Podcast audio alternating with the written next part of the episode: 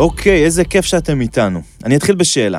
איזה פוסטר היה לכם מעל המיטה כשהייתם ילדים?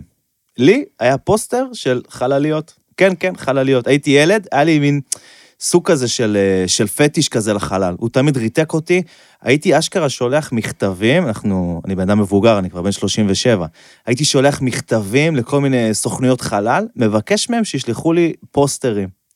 אני זוכר את היום הזה, את הרגע הזה, שפתאום היה מגיע הביתה איזה, איזה דואר רשום, הייתי רץ לדואר, אה, מחכה לראות מה קיבלתי. פתאום הייתי מקבל איזה פוסטר של טיל או של איזה חללית, הייתי ממש עף לשמיים. אה, אז אתם בטח ממש יכולים לדמיין כמה מרגש אותי שהאורח הבא שלנו הסכים להשתתף בפודקאסט של לי ומרק, שיחות עם אנשים שמותירים ומותירות חותם. דוד פולק, מנכ"ל חברת ספייסקום, חברת חלל תקשורת. דוד, כיף גדול שהצטרפת אלינו. כיף לי להצטרף אליכם. אז דוד, בעצם מחר, מחר, עכשיו גיליתי, מחר אתה מסיים אה, כהונה קצרה של בסך הכל 24 שנים של מנכ"ל חלל תקשורת. אתה בעצם הקמת את החברה, כאילו, איך, איך המרגש? איך, איך, איך, איך, מה עושים אחרי 24 שנה? הרגשה מצוינת, כיוון שאנחנו עכשיו בצמיחה אחרי שיגור של לוויין חדש, עמוס 17, לוויין שמיועד לאפריקה. כולם מדברים על העשור הבא, שזה העשור הדוט קום של אפריקה, אפריקה המתעוררת, ואנחנו מפעילים לוויין חדש החל מלפני כמה שבועות, ואנחנו ממש מתחילים את העשור, עשור הדוט קום של אפריקה, יחד עם הלוויין החדש שלנו. אז זה כיף. מדהים. תגיד, אבל כשאתה מסתכל רגע קדימה, העשור הקרוב אתה כבר לא תהיה בחברה, אז איך אה, בכל זאת, אחרי כל כך הרבה שנים, איך זה פתאום להסתכל קדימה לעשור הקרוב ולהגיד, רגע, מה... כמו להסתכל על הילדים שלי שגודלים עוד עשר שנים אחרי שהם יצאו מהקן. החברה הזאת תהיה חלק ממני, ואני בטוח שהיא תפרח ותצליח ותיתן שירותים חשובים מאוד באפריקה, ואני אהיה גאה על זה. תגיד, 24 שנים זה בערך רבע מאה, זה יובל.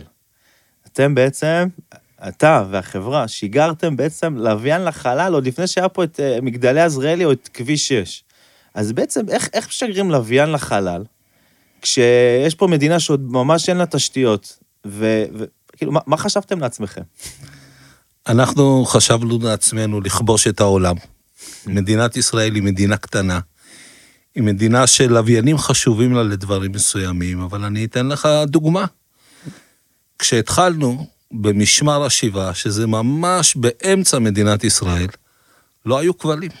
היה לי חבר טוב, חבר הכי טוב שלי, גר במשמר השיבה, ולא היו כבלים, הם לא חיברו את כל המושבים ואת כל המקומות הקטנים. והלוויין היה רעיון לכסות את כל המדינה, גם לשדר, עם, ואז כך זה היה הבסיס שממנו קמה חברת יס. וגם השידורים של שידורי ישראל ושהרשות השנייה לא נקלטו ברמת הגולן, או נקלטו בערבה, בכל המקומות האלה, והלוויין השלים אותם. אבל מדינת ישראל היא מדינה קטנה, ולא שיגרנו את זה בשביל מדינת ישראל.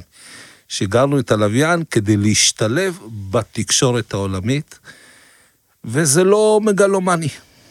מסת, מסתבר שלא, וממש גם כשחושבים על זה, הפכתם את ישראל להיות המדינה, נכון, איזה מספר? השמינית שיש לה לוויין בחלל.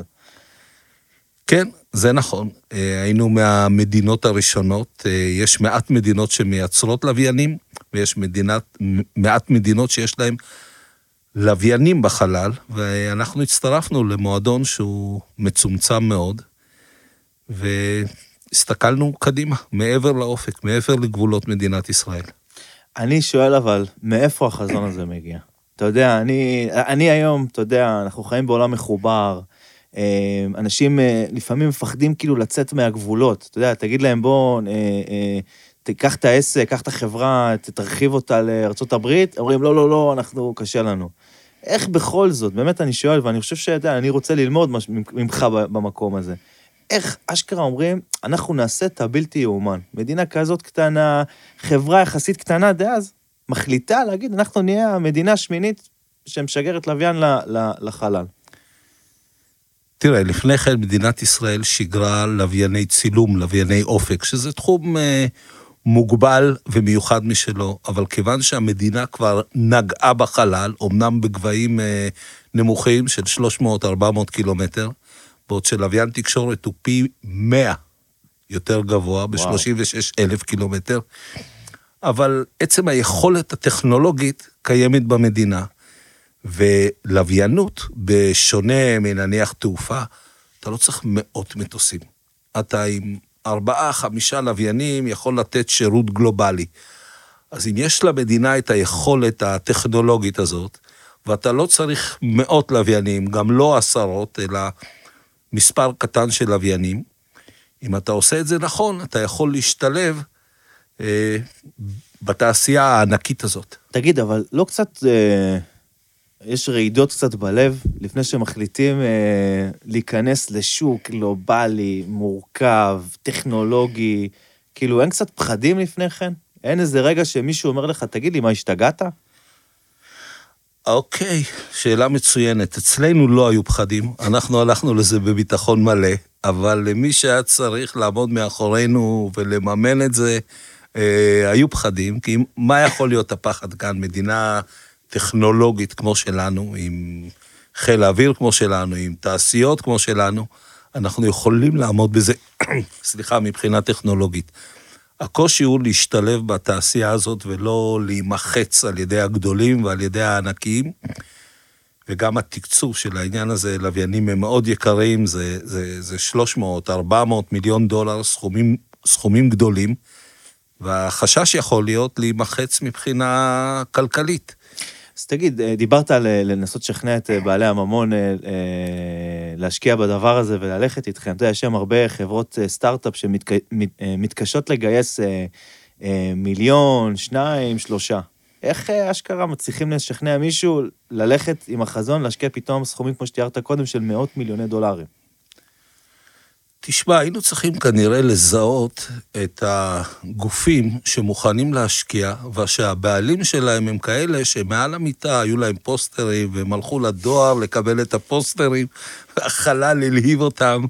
אז uh, צריך כאן את השילוב הזה של אנשים שהנושא הזה מעניין אותם, שהם מאמינים בו, ושגם יש להם את היכולת להצטרף להרפתקה הזאת מבחינה כלכלית.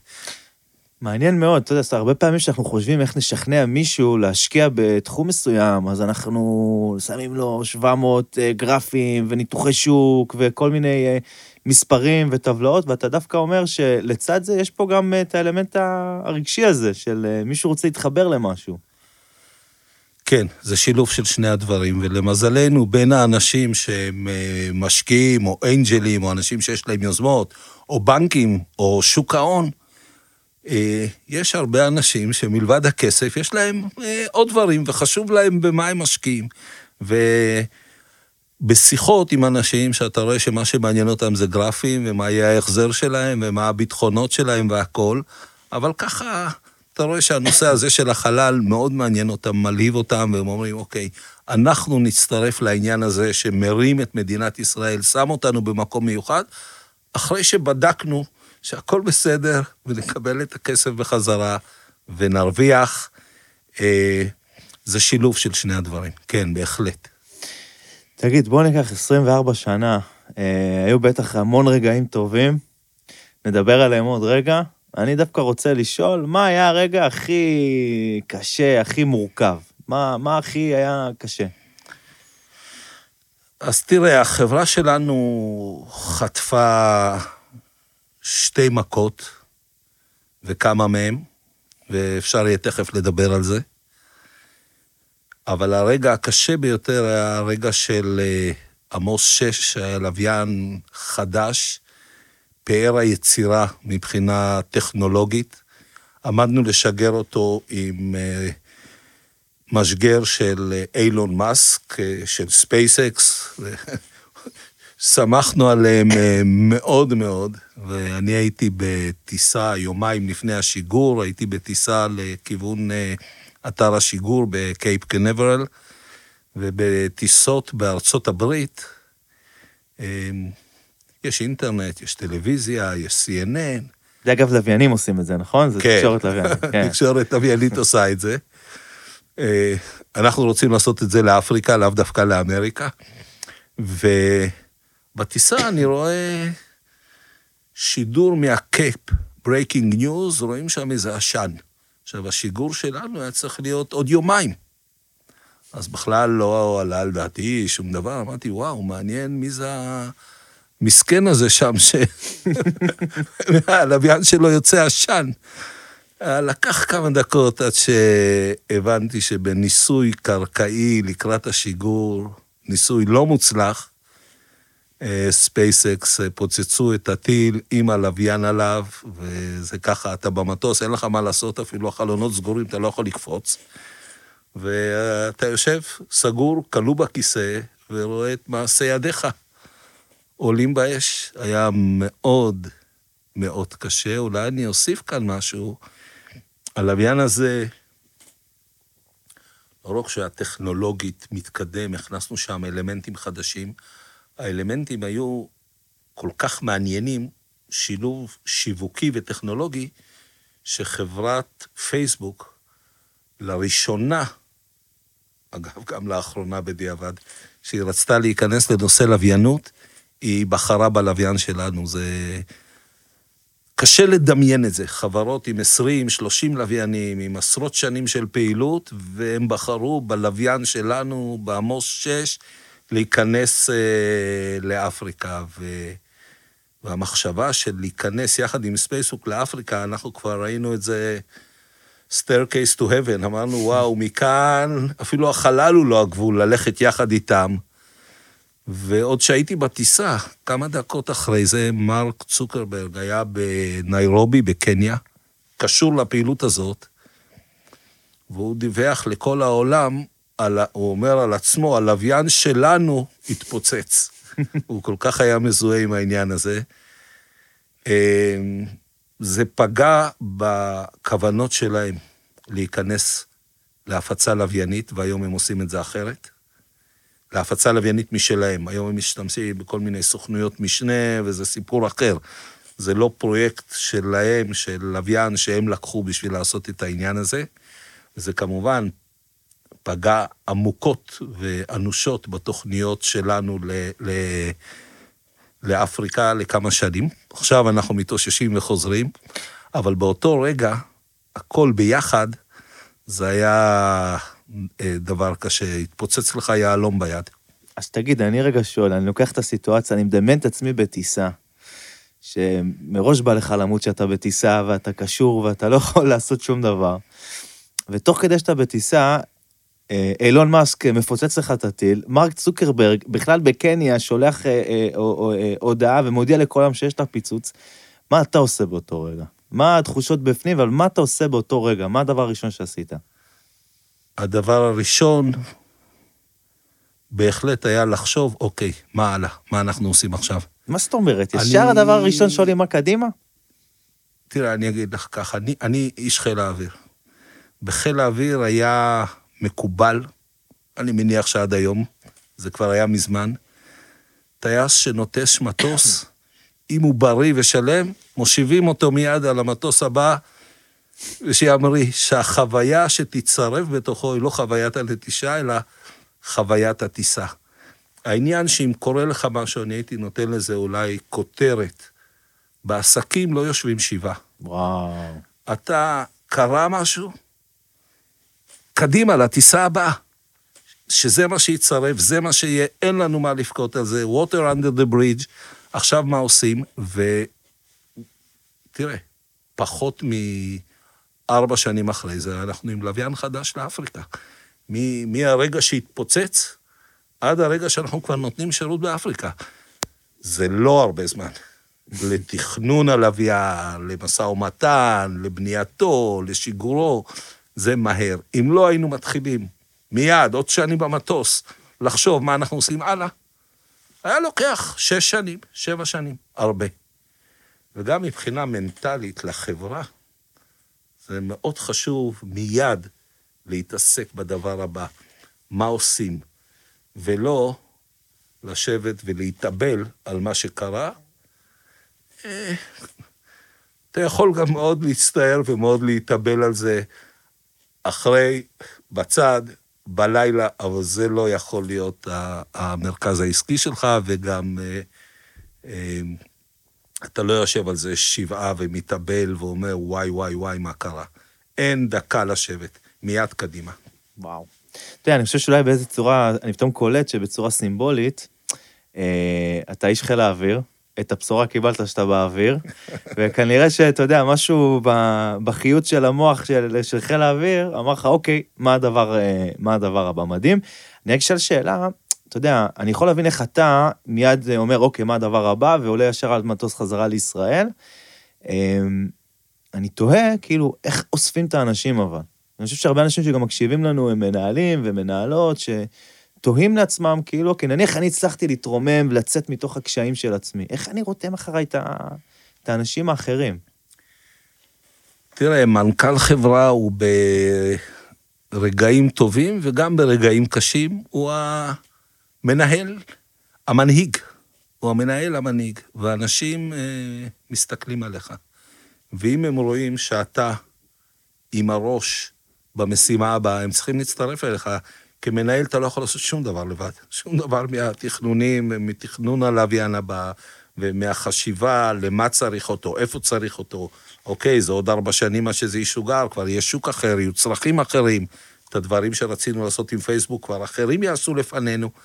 יש כאן הרבה חשיבה, הרבה תכנון שאתה לא עושה לבד, אתה מתווה את הכיוון, וכולם עכשיו צריכים לעבוד, אין להם ברירה, גם מי שקשה לו, אמ, יש לו עבודה לעשות. וזה היופי שבדבר הזה. זאת אומרת, בעצם, once אתה מפקס את האנשים כבר במשימות הבאות, יותר קל להם רגע לצאת מתוך הדבר הזה. כלומר, יכול להיות שאולי האינסטינקט הראשוני שלנו כמנהלים, כמנהלות, זה, השלב הראשון זה להגיד לאנשים, אוקיי, בואו נדבר על זה, בואו נוציא על זה, בואו נחפור בזה, ואתה בעצם אומר, דווקא אם נשים לאנשים את הראש על המשימה הבאה, הם כבר לאט לאט יצאו מזה מעצמם. נכון. נכון, אין כאן אה, עניין רגשי להתאבל על הלוויין, אז אה, הוא לא, למרות הכל, הוא לא אנושי ואין כאן עניין מוסרי של לשבת ו- ולהתאבל, להפך. יש את העניין של לבנות את הלוויין הבא, ללכת קדימה ולהיות מיד ב- במשימה הבאה. אתה יודע, בעסקים אה, אחרים, אני, אני אומר במרכאות עסקים נורמליים, יש אה, דברים שיותר מצליחים, שפחות מצליחים. אצלכם זה קצת אה, או אפס או מאה, זה כמעט אה, אה, אה, בינארי. כלומר, או שאתה, כאילו, אני לא מכיר עסק שכאילו ניסה להשיק מוצר, וביום אחד כל המוצרים שלו התפוצצו. כן, קודם כל אמרת 100, העסקה עם פייסבוק הייתה עסקה על 100 מיליון דולר. אז בבת אחת 100 מיליון דולר הלכו מבחינת ההכנסות. אבל, מה שמאוד מאוד חשוב, וזה, לכל תעשייה זה שונה. בתעשייה הזאת, בגלל מה שאפיינת, שבשנייה הפיצוץ והכל הלך, זו תעשייה שנשענת מאוד מאוד על ביטוח. ואני יכול להגיד שחברות הביטוח, אני לא רוצה להזכיר שום חברה בארץ שאני משלם לה ביטוח, אבל כשצריך לקבל כסף היא לא נותנת, היא לא נותנת לי או מושכת אותי. בתעשייה הזאת זה וזה חשוב, זה עובד כמו שעון. תוך תקופה קצרה קיבלנו את כל הכספים שהשקענו בלוויין, בשיגור והכול, והחזרנו לכל מי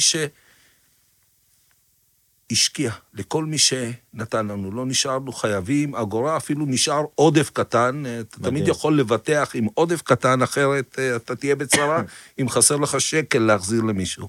אז כולם קיבלו את כספם מהר, בעניין של שלושה שבועות, שיא עולמי, סכום ענק.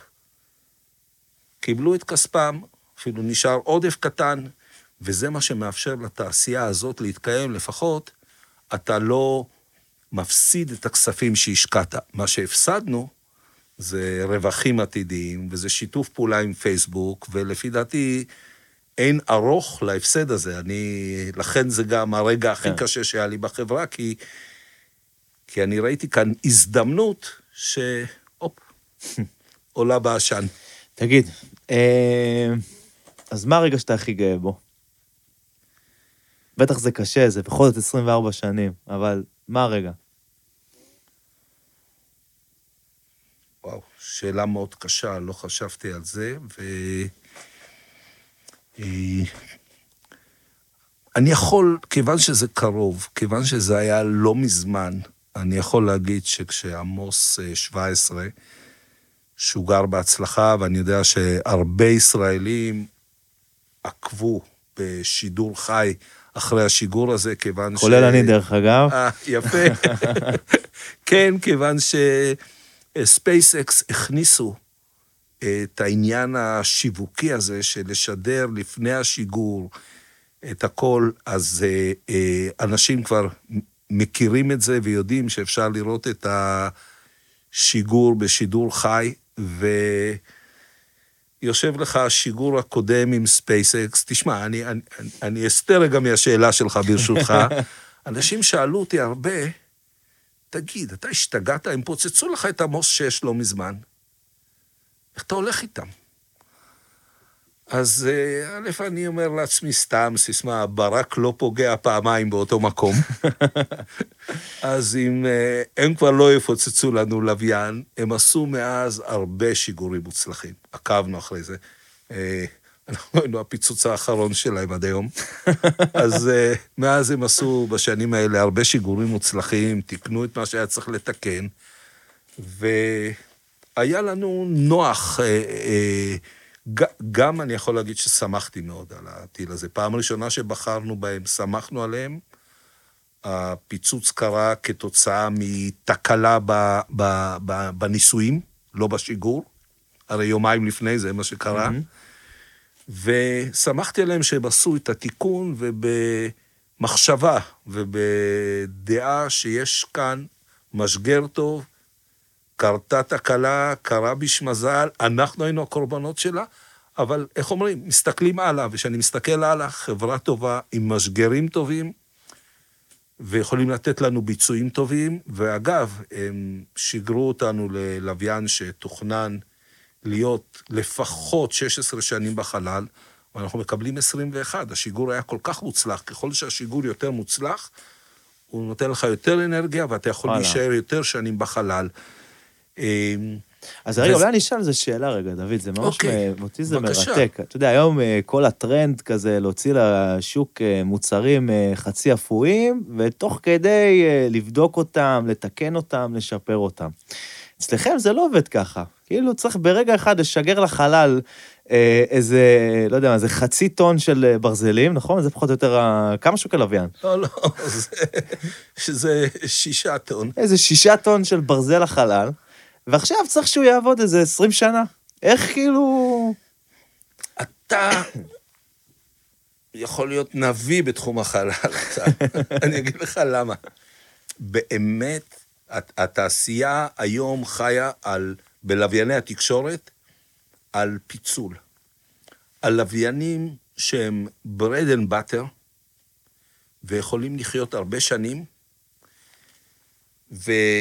אתה יודע איזה שירותים הם רוצים לתת הרבה שנים.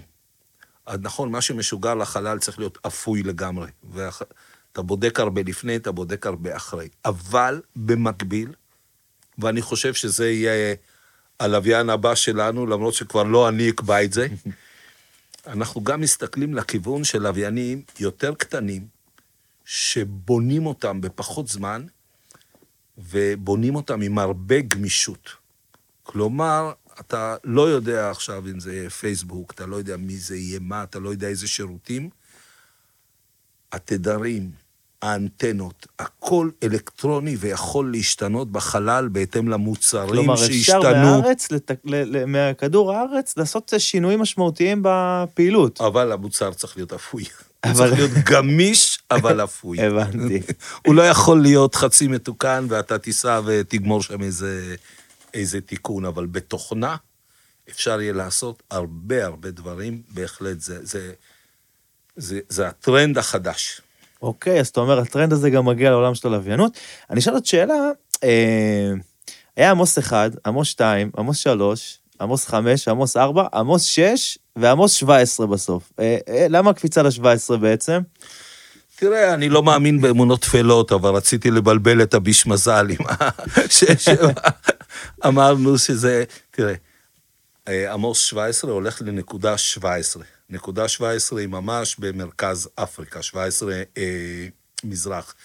יש סדרות לוויינים של חברות אחרות שיש להן הרבה לוויינים, שגם הולכות או בסדר כרונולוגי, או לפי הנקודה בשמיים.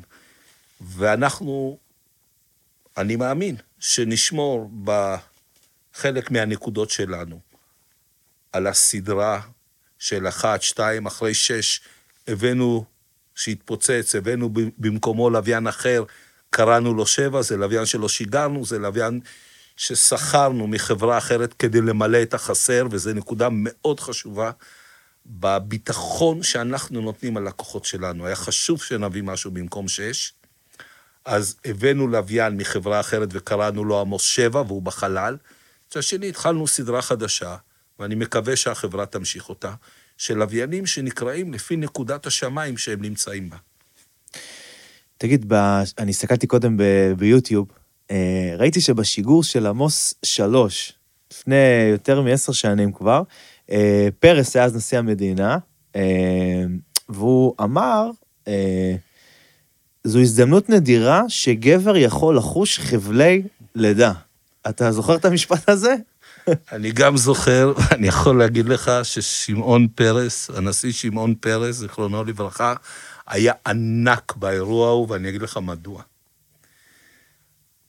אנחנו עשינו גם לעמוס 2 וגם לעמוס 3 אירועים עם קהל, עם נוכחות נכבדה של אנשים בשיגור, כשמשדרים, לא כל, אז עוד לא כל אחד יכול היה לראות בבית ב, ב, אה, אה, את השידור בחי. Mm-hmm. אז שידרנו את זה דרך לוויינים, על מסכים, וראו את זה. והחלטנו את האירוע ההוא לעשות ב, אה, בבית הנשיא, כיוון שלשמעון פרס יש זכויות בתעשיית החלל. כשהוא היה שר האוצר, הוא האמין, הוא האמין בזה. בכל אופן, בשיגור הייתה איזושהי תקלה קטנה. שכתוב... עוד פעם תקלה? תגיד, איך... לא, זה... צריך לב חזק. כן, או-אה, או-אה, או-אה. יש לי מלא סיפורים להגיד לך איזה לב חזק צריך כאן. בכל אופן, שם הייתה תקלה קטנה במשהו על הקרקע, לא בלוויין בכלל, ב, ב, ב, בעניין של השיגור. והם אמרו שהם יבדקו והם יתקנו. בסופו של דבר השיגור אה, נדחה ב-24 שעות, אבל כשעוד לא ידענו מה קורה, ויושבים שם, אני התחלתי להסביר, והיה מישהו מאתר השיגור, זה היה בבייקנור, בקזחסטן, דיבר משם והסביר, אוקיי, אז הזמן ממשיך, שמעון פרס כמארח, הוא הבין שהוא צריך לדאוג לאורחים שלו, קם, לקח את המיקרופון, והתחיל לדבר. והוא דיבר על מה לדעתו מייחד את העם היהודי. זה היה מדהים. אז לא היה שיגור, אבל אנשים הקשיבו לו קשב רב, ואז קיבלנו איתות שהשיגור נדחה ב-24 שעות. כולם התפזרו, עוד לקחו מהכיבוד והלכו הביתה. אז הוא היה ענק כאן, הוא לקח את התפקיד של המארח. טוב, נשיא המדינה ופרס. כן. תגיד, היה רגעים שאמרת, טוב, כי אתה עכשיו ראינו, יודע, עמוס 6 התפוצץ, עמוס 5 נדם, עמוס 3 היה עיכוב, ב... כאילו כל הזמן יש משהו. היה רגע שאמרת, כאילו, למה אני צריך את הרכבת הרים הזאת? היה איזה רגע שאמרת, זה לא בשבילי הדבר הזה. אז אני אגיד לך, פעם ראשונה זה קרה כשהנכד שלי לקח אותי לרכבת הרים בהולנד, והיה שם, אה, היה קצת גשם, אז לא היו הרבה אנשים. אז היה מרכבת לרכבת לרכבת, אתה מסתובב, מסתובב, מסתובב, אז אמרתי לעצמי, וואי, מה אני צריך את זה? התיישבתי ונתתי לו לרוץ לבד בכל הפארקים האלה. אז שם, שם זה קרה. ב, ב, אה, בעבודה, אה, לא, אתה רואה, הרבה שנים זה מעניין, זה מרתק, אתה גם חוטף על הראש, מתאושש ומדמיין לעצמך איך אתה ממריא הלאה. אתגר בלתי רגיל. אה, אבל אני, אני רוצה רגע להתעקש, דוד. אני, בבקשה. אני רוצה להבין רגע את, את הסוד, את הקסם. כי, אתה יודע, אנחנו כאילו עוברים בחיים ובעסקים כל כך הרבה דברים. כל הזמן קורה עוד דבר ועוד דבר, וגם תוך כדי גם אתה חייב להתפתח, בטח בתחום כמו שלך, שכל הזמן הטכנולוגיה מתקדמת שמונה צעדים לפני כולם. בכל זאת, תן לי טיפ אחד שאני אלמד. כאילו, משהו אחד שאני אקח, עם- אצא מפה ואגיד לעצמי, בואנה, למדתי, כאילו, משהו. איך מצליחים להתמודד עם כל הדבר הזה? טיפ אחד. מה, אתה מדבר עם עצמך? אתה, מה- איך עושים את זה? תראה, קודם כל זה צריך לעניין אותך מה שאתה עושה. אם זה לא מעניין אותך, אז uh, חבל על הזמן. אז למשל, אתה היית מתאים להיות מנכ"ל של חברה כזאת, כיוון שהנושא הזה מעניין אותך באמת, אתה אומר משחר ילדותך. אז בהחלט זה קודם כל צריך לעניין יש אותך. מחליף? יש מחליף לך כבר בתפקיד? אולי אני אכנס? אה, כן. אה, מחר יגידו מי ימלא את מקומי, אני לא יכול להגיד עכשיו. או-אה, או-אה, עוד או-אה, 24 אנחנו שעות. כן. אה, אז קודם כל זה צריך לעניין אותך. אתה צריך לעסוק בתחום שמעניין אותך, כך שגם אם ברגע מסוים קרה משהו, אז אתה לא וואה, מה אני צריך את זה? כמו חייל שמקיף עם נשק בטול אפ את המחנה, ואומרים לו עכשיו עוד סיבובים. לא. זה מעניין אותך, אז אתה אומר, אוקיי, עכשיו אני אתגבר על זה ואני אלך אה, לצעד הבא, אני רוצה לעשות את זה. ואין ספק שצריך לזה גם יכולת עמידה, אבל אני חושב שמנכ"לים, כשאתה מאפיין מה צריך בשלבים שונים בקריירה של אנשים, יש לנו צריך יכולת אה, מאוד גבוהה טכנית, ואחר כך אה, יכולת בין-אישית, ואחר כך יכולת שיווקית וכל מיני כאלה. כשאתה מגיע למנהלים בדרגות בכירות, זה יכולת עמידה.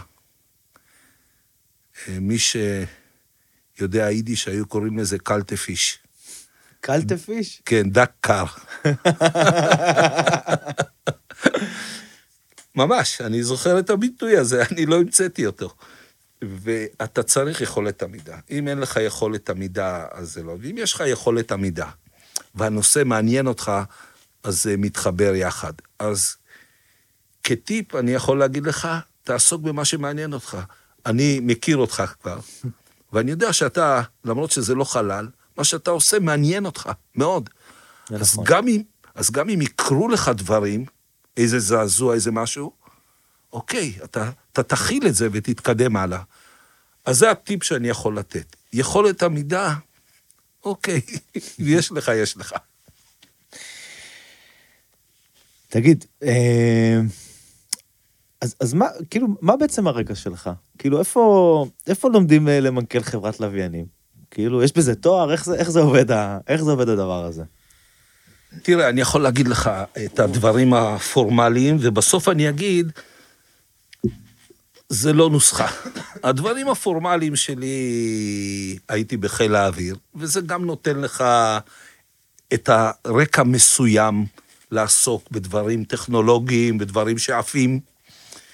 אה, מבחינת השכלה, גם אני בוגר טכניון וגם אה, למדתי ל-MBA בארצות הברית, בעיקר בגלל שרציתי לגור בניו יורק, וזה היה נהדר. יכולתי ללמוד בתל אביב גם, אבל, אבל זה היה נהדר. עשיתי תפקידים בכירים גם בחיל אוויר. עבדתי בתעשייה האווירית. הכל ביחד זה יוצר איזה קומבינציה כזאת, כך שקומבינציה, העניין, הנכונות לעשות משהו שיש בו סיכונים, הכל ביחד יוצר את זה. איך אתה בעצם הצלחת ב... בשנים, בכל ה-24 שנים האלה, כל הזמן להמשיך אבל ולהתפתח? כי זה לא, זה, התארים זה נחמד, אבל איך אה, הצלחת כל הזמן ללמוד, להשתפר, להתחזק, לדעת יותר? אה, אני אהיה כאן מאוד כן. היו אנשים מצוינים שלמדו, התפתחו ולימדו אותי. וואו. אה, ב- בעבודה, ואנחנו חברה לא גדולה, אתה חברה לא גדולה, אה, אני לא יכולתי אישית להקדיש זמן להתפתחות רק מעצמי. ההתפתחות שלי הייתה באמצעות האנשים שלי. הם אמרו מה הכיוונים החדשים, איזה פתרונות הם מציעים, איזה בעיות הם רואים. ותוך כדי הדיונים האלה אני יכול להגיד, מכל, אני לא יודע אם הביטוי נכון, מכל מלמדיי השכלתי. מ- מה, מהאנשים שעובדים בחברה למדתי והתפתחתי. זה מדהים שאתה אומר את זה. אתה אומר, כאילו, דווקא הכובע הכי נכון של המנכ"ל, הוא הכובע של התלמיד, של הסטודנט. זה, זה כובע נכון. אני לא, לא רוצה להגיד זה הכובע הכי נכון, אתה יכול להגיד כמה דברים, אבל בהחלט זה כובע נכון. אם אתה לומד מאנשיך, כי אם אתה מנסה ללמוד לבד, אין לך זמן לעשות דברים אחרים שהתפקיד שלך מחייב, שהם הרבה יותר חשובים, כי אתה, אתה, אתה המנהיג של העניין הזה. אתה מנכ"ל, אבל אתה המנהיג של העניין הזה, ואתה צריך לתת לכל האנשים את המטלות שלהם. הם גם לוקחים אותם לבד. אה, אין אנשים לא טובים בחברה כזאת, ומה... אז התשובה הקצרה לשאלתך, אני מצליח להתפתח דרך האנשים הטובים בחברה שלימדו אותי. מדהים. תגיד, יש צעד בקריירה שלך שאתה מתחרט עליו? יש משהו שעשית ושאמרת, וואלה, טעות? regrets, I have a few, but too little to mention. זה מהשיר My Way של פרנק סינטרה. ואני חושב עליו הרבה לקראת סוף, באמת. זאת אומרת, שאלת שאלה, אה, יש דברים שאני, שאני אה, מתחרט עליהם, אבל הדבר העיקרי שאני רואה לעצמי, הוא שאני בטוח שלכל אורך הדרך, ואנשים יכולים להרגיש הרגשות שונות לגבי המנכ"ל שלהם. ואני בטוח שאנשים היו מייעצים לי מה לעשות, או כועסים על דברים מסוימים, או לא מרוצים על דברים מסוימים. אני לא חושב שיש מישהו בחברה שעובד היום, או שעבד בחברה ועזב, אגב, לא הרבה עזבו, רוב האנשים נשארו המון זמן, שיגיד, דוד היה לא הגון אליי. מדהים. אני לא חושב שיש מישהו כזה. וזה מאוד חשוב, וזה לא בגלל שאני צדיק גדול. והיו לי חברים מצוינים בחברה, אבל אף אחד לא קודם או לא קיבל פריבילגיות בגלל שהוא יותר חבר שלי מהאחרים, ושמישהו ירגיש, אוקיי, אה, דוד כאן אה, דפק אותי, אם אני אשתמש בביטוי אה, עממי. אין. זאת אומרת, אם היית מתחרט על משהו, זה היה על חוסר הוגנות, ולשמחתך אין לך על מה להתחרט. נכון, נכון, בהחלט, בהחלט. כי כשאני... כן. תגיד, אני אשאל שאלה אחרונה. בעצם מחר זה היום האחרון שלך ב... בעבודה. אה, מה קורה מחרתיים? כאן אני בנקודה קשה, אתה יודע למה? מכיוון שבפעמים הקודמות שעזבתי, אוקיי, סיימתי קריירה בחיל אוויר, הייתי קצין בכיר, זה, ואתה פתאום אה, מוריד את המדים האלה, אפילו קיבלתי פידבק אה, לא טוב דרך אשתי מהבנות, שפתאום אבא לא עם המדים המיוחדים, וכאחד העם וכולי, אבל הורדתי את המדים, וחצי שעה אחרי זה התחלתי לעבוד בתעשייה האווירית.